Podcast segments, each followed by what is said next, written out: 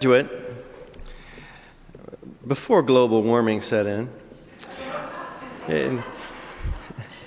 I was, you could wait outside Orchestra Hall in 20 below weather for the gift of getting a, a turn back ticket. And it was in the era of uh, Sir George Solti, and the, the symphony then was just a, a stunning technical instrument.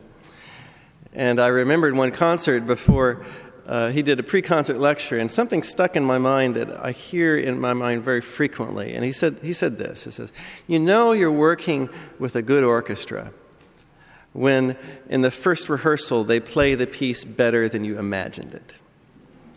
And that has happened Sunday after Sunday in this church, is that the worship services have emerged better than I've been able to imagine them, better than I conceived. And for that, I'm grateful to all the musicians in this church and to Derek, who's even fixing the instrument as we speak. So, uh, I am, uh, for the first time in 25 years, I'm playing a Bach fugue on the little concert we're having after church for donors, and I was hoping maybe I was getting off the hook.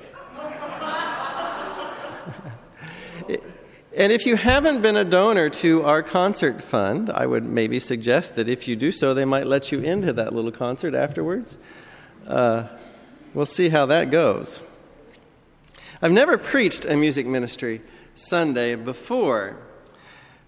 The rivalry between musicians and preachers uh, has been a nearly has been nearly conceived since music was invented as a gift of the Western church to the world. Uh, so, on every music ministry I've had, the music director has insisted on preaching as a form of rebuttal, I think. and so, in, in return, I never listened to their sermon either. but it is a gift to me, actually, to be able to speak about something that's very close to my heart. As I've been with this congregation for now for a year, one thing about you I do know is that your spiritual DNA is rooted in two things a love of music across all of its genres, and, for, and a passion for social justice. It's not necessarily so that these two come together. It has, in fact, been the case, as I alluded in the my comment about the psalm that some theological traditions have held music in great suspicion, partly because of its, of its power. Uh, I forgot now who, one theologian, I think my Karl Barth, loved Mozart, but he didn't like Bach. He said Bach did too much preaching in his writing. But there is a danger. I'm not going to talk about a lot that today. I thought maybe I'd make that argument for you for music and worship, and I thought that was dumb because we're all believers already.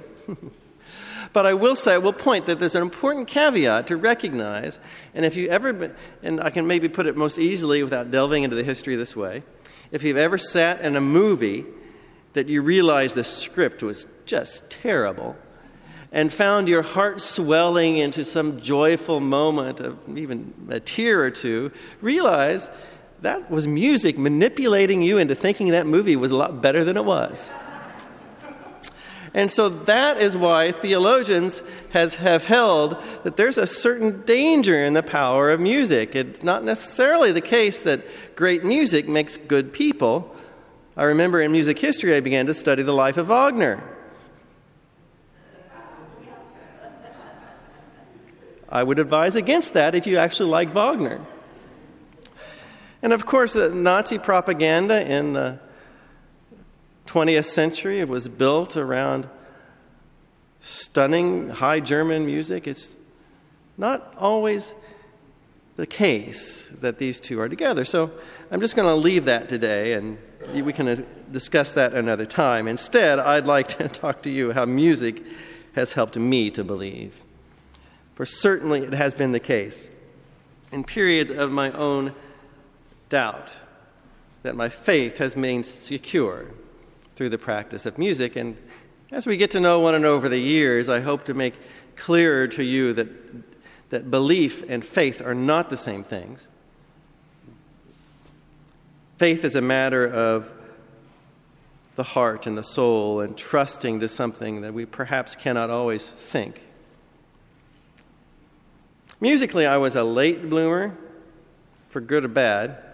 It wasn't, I'd taken piano lessons early in life, but it wasn't really until I teen, it wasn't until that teenage angst set in that I actually began to practice. And it was really sort of a form of comfort for me to be in a practice room away from everybody, uh, letting my emotions play out and the music passed on to me by someone else. It was an experience in music that there, music, there's something about it that, that places in our heart a peace, as Paul would say in Philippians, a peace that passes understanding. It's been a bedrock of my life.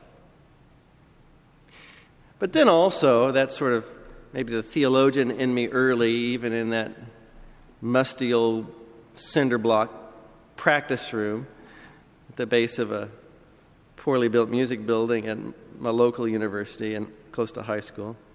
I began to think, why? I mean, why is it that I receive so much spiritual comfort from just this, uh, this me and the piano and a score? Why?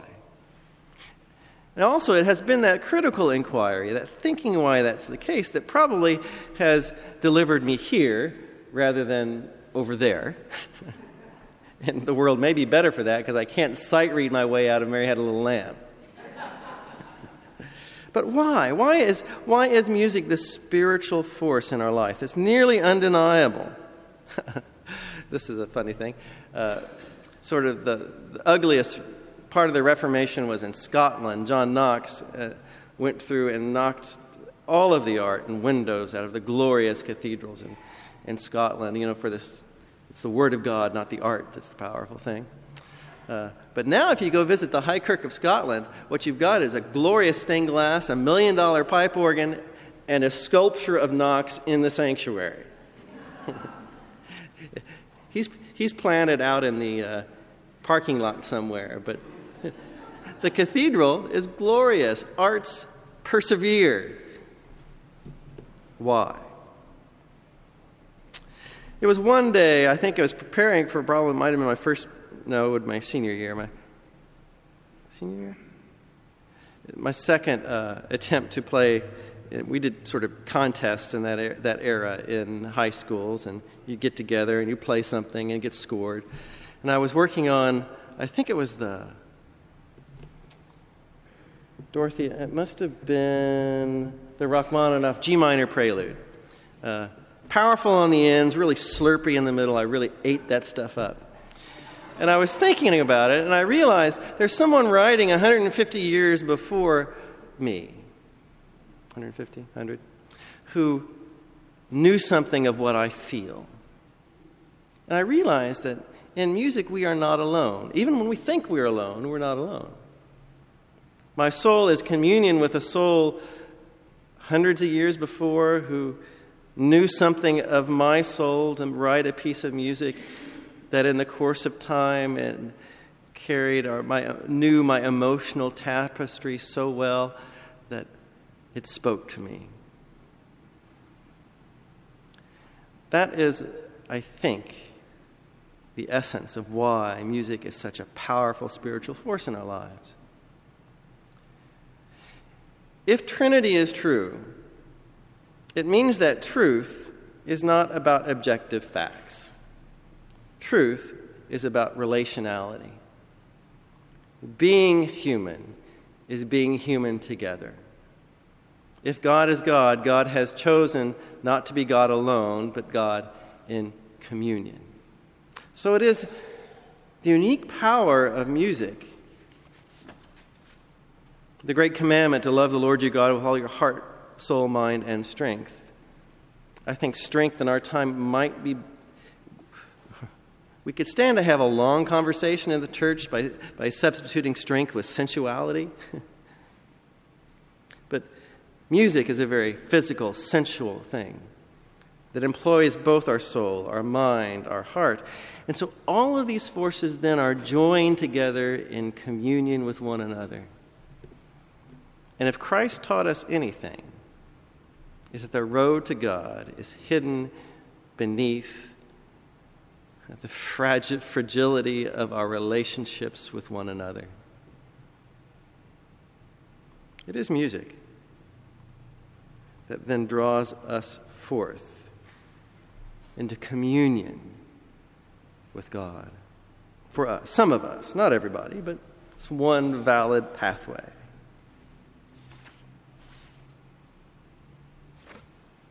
I'm a little lost. Oh, I do have one more point. I could have stopped there, but I don't think I will. I was Googling a great story I remembered from uh, three or four years ago uh, about an atheist uh, who attended a Messiah concert at Christmas every year. Let that sink in for a moment.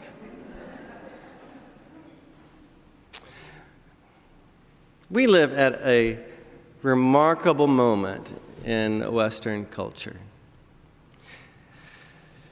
The, the past 500 years have been an effort, uh, the age of reason, the discovery of the power of the mind to comprehend everything. And at the end point, we have arrived at something called secularism, which is the, which is the thought that all, everything we are, everything we do, all about the world can be explained through, through science and the, the power of the mind.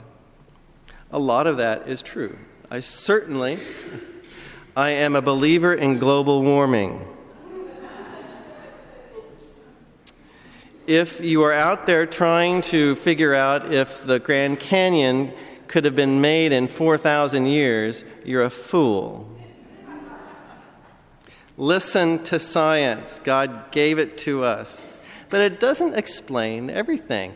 I can look out into one of those glorious California sunsets over the ocean. We know all the science behind it, how light gets refracted through the, the sun, splits into to many colors, add a little add a little smog in there, it's even better. You can explain it all. But you can't get at the meaning of it. Why raises the heart, makes the world beautiful. Beautiful is a sacrament of whatever we call God. It turns out at the end of this modern period, Western culture is extraordinarily unhappy. We are alone in a social media world. We struggle for meaning. Our rationality has become unhinged. We invent facts.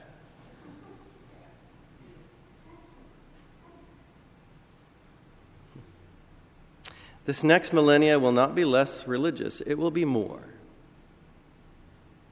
And the question before you is what voice will you be in this world? Will we let the, or as Harry Emerson Fosdick at the beginning of the last century gave a famous sermon where he said this, and I'm no Harry Emerson Fosdick, but he said, We cannot let the fundamentalists win. We must be salt for the earth. It doesn't mean we have to take over the earth, but it does mean that we can bless it, we can bring it joy. Jesus said, I have come that you may have abundant life. We have the gift of music. I have not thought ministry to be rocket science. if I were to teach a pragmatic seminary class, I could do it in a day. Love the people. All of them, not just the ones you like. And then love what the people love. Go to their concerts. I heard Thomas sing that solo at the Cal State Long Beach Elijah concert. You should have gone. It was extraordinary. It's like at the conservatory next door. You love music. Support. Support the musicians, the people, what they love. What you love and they love go together. What a remarkable chance that is. And yes, continue our ministry of social action. It is that extraordinary communion which we experience together, which gives us hope for a world, a day of peace that, though it seems dimly lit, will give the world hope. What modernity lacks is hope. And we have it. In our music, may God be glorified.